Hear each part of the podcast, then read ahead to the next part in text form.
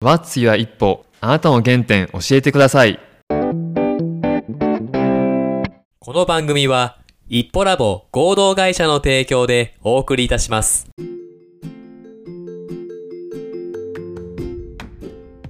こんにちは、一歩ラボの田中です。今日も鳥取県からお届けしています。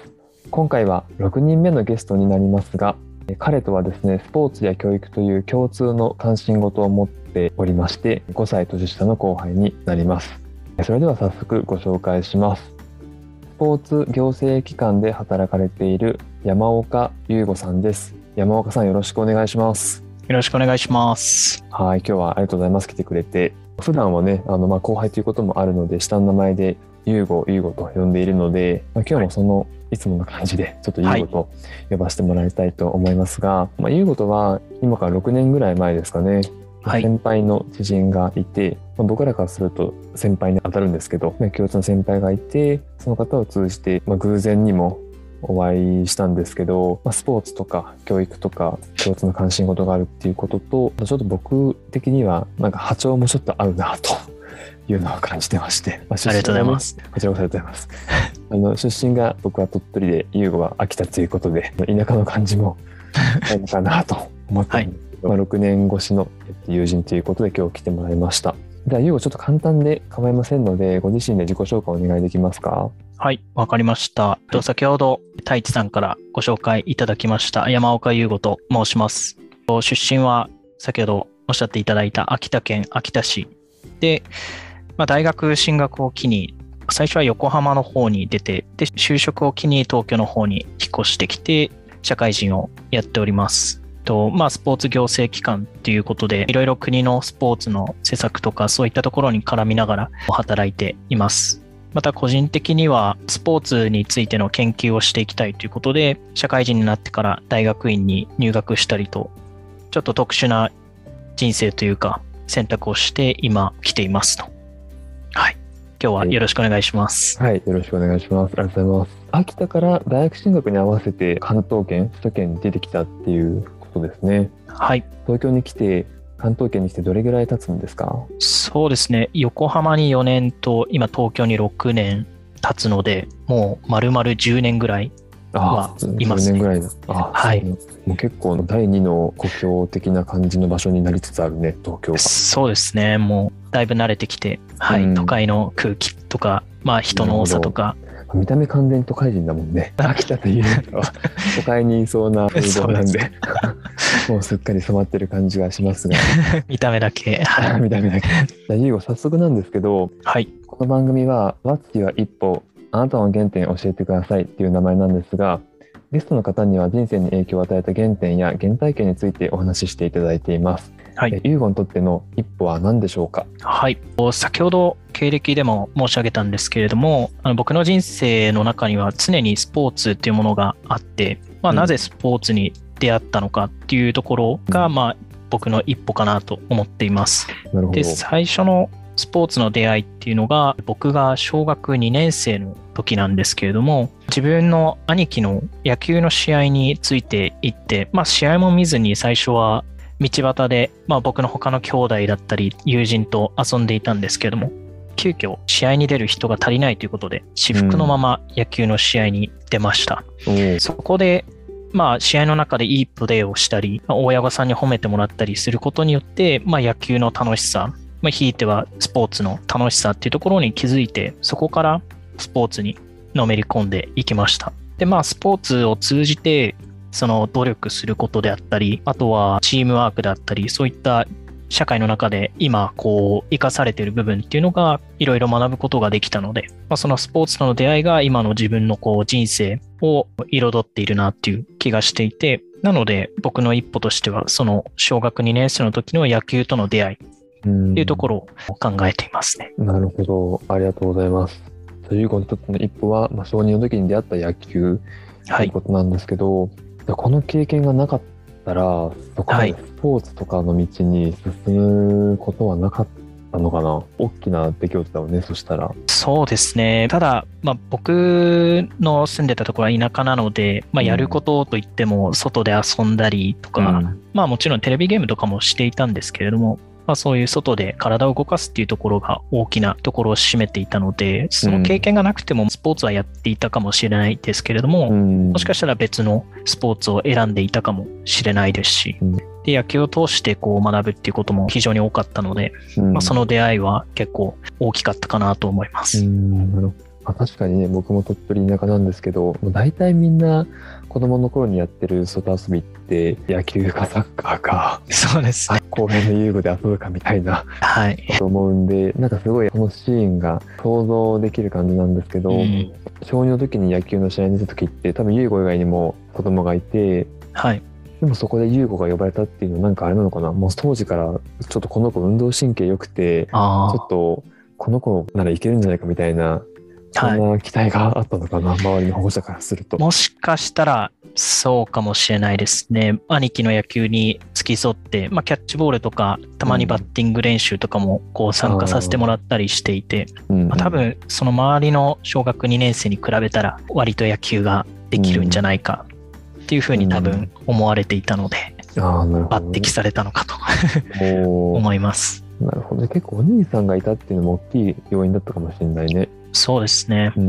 何歳離れてお兄さんなんですか？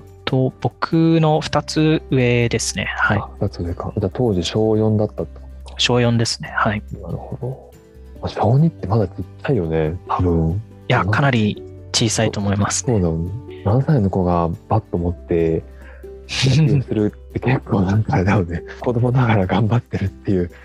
いや、頑張ってますね。そうですね。でルールもそこまで詳細に分かってるわけではないので、その状態で試合に出るって今考えると結構やばいなって思います。そうだ。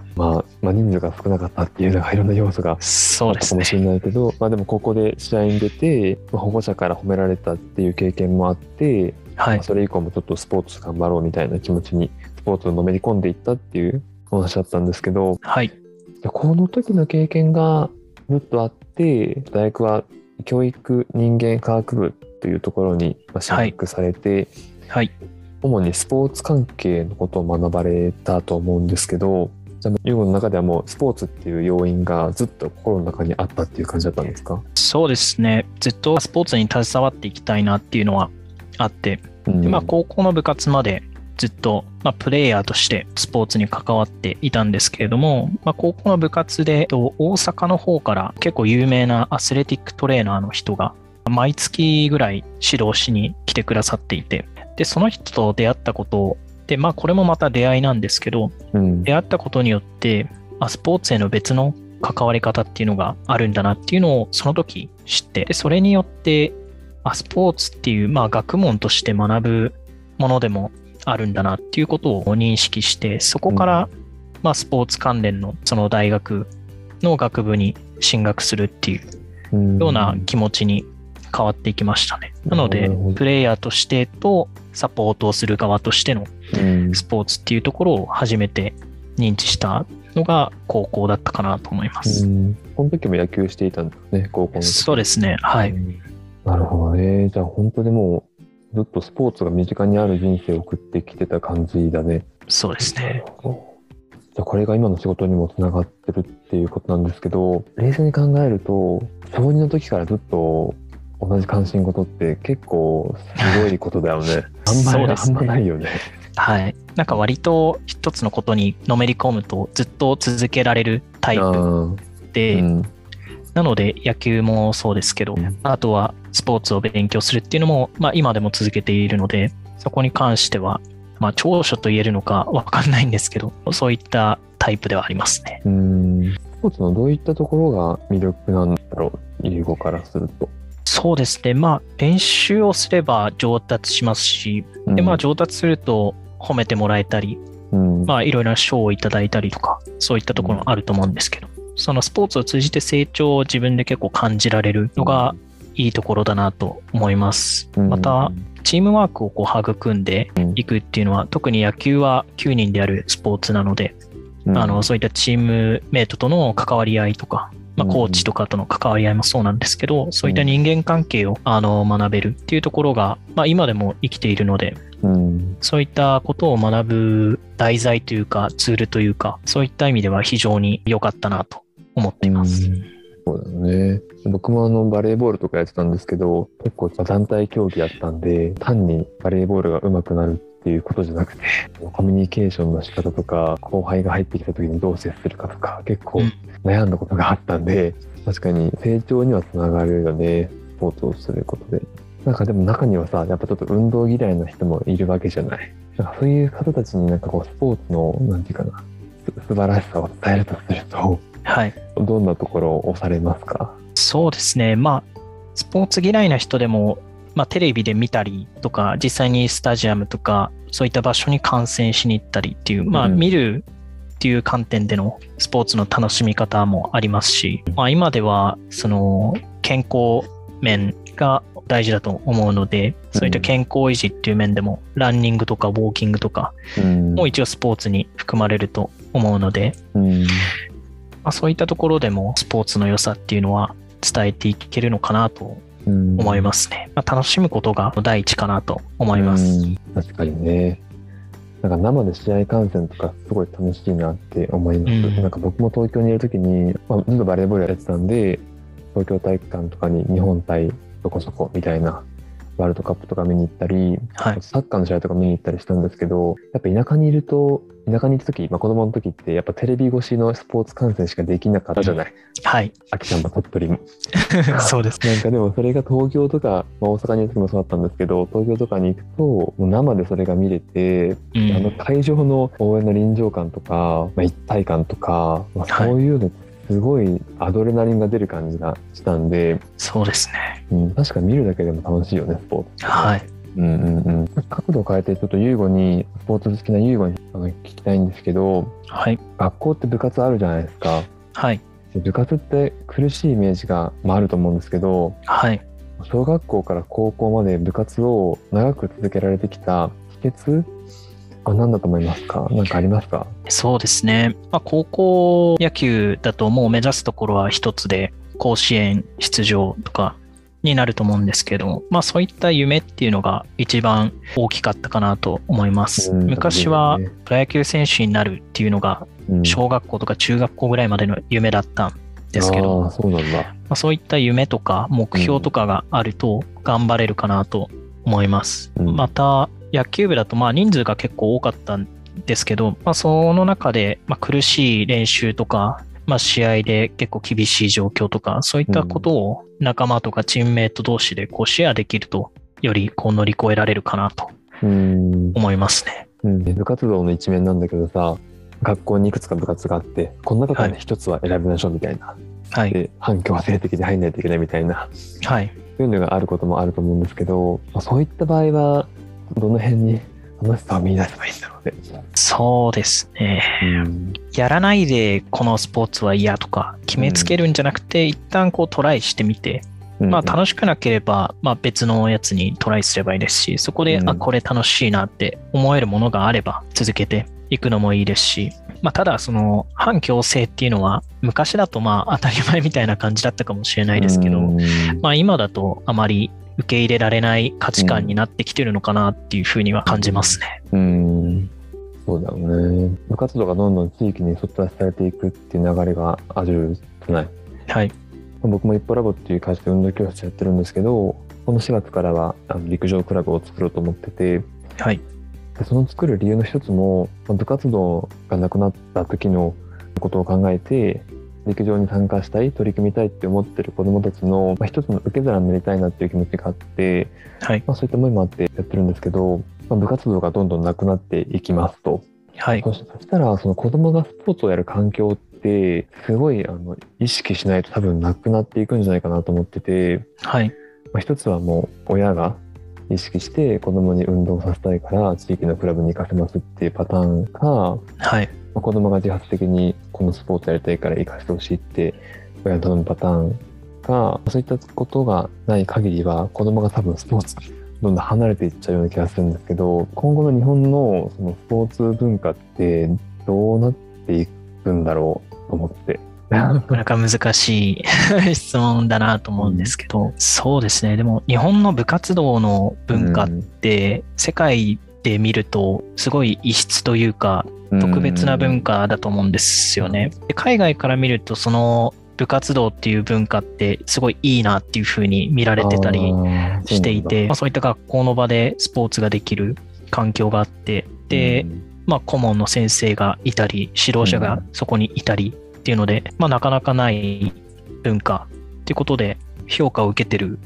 と思うんですけれども、なので今ってその海外のその流れというか、そういったのに合わせて改革をしていってる部分もあると思うんですけど、そうじゃなくて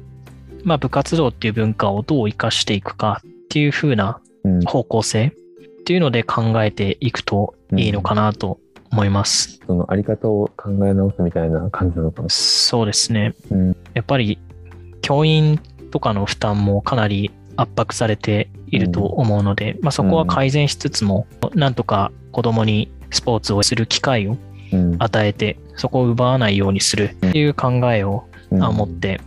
改革を進めていってほしいなと思います。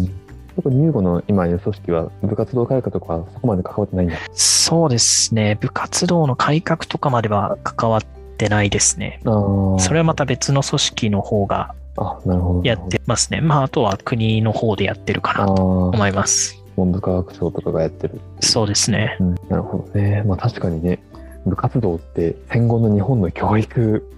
会社の中で生まれた一つの形だもん、きっとね。そうですね。最初はその戦争で軍隊じゃないですけど、兵士を鍛えるじゃないですけど、そういった流れから部活動とか体育っていうのが来てるので、なので昔だと体罰みたいな練習があったりとか、そういったので精神力を鍛えるとか、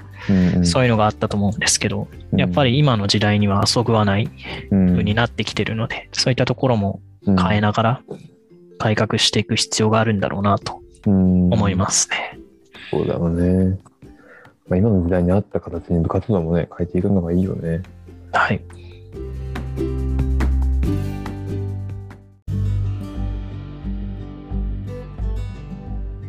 今日も聞いていただきありがとうございました。また次回の配信をお楽しみに。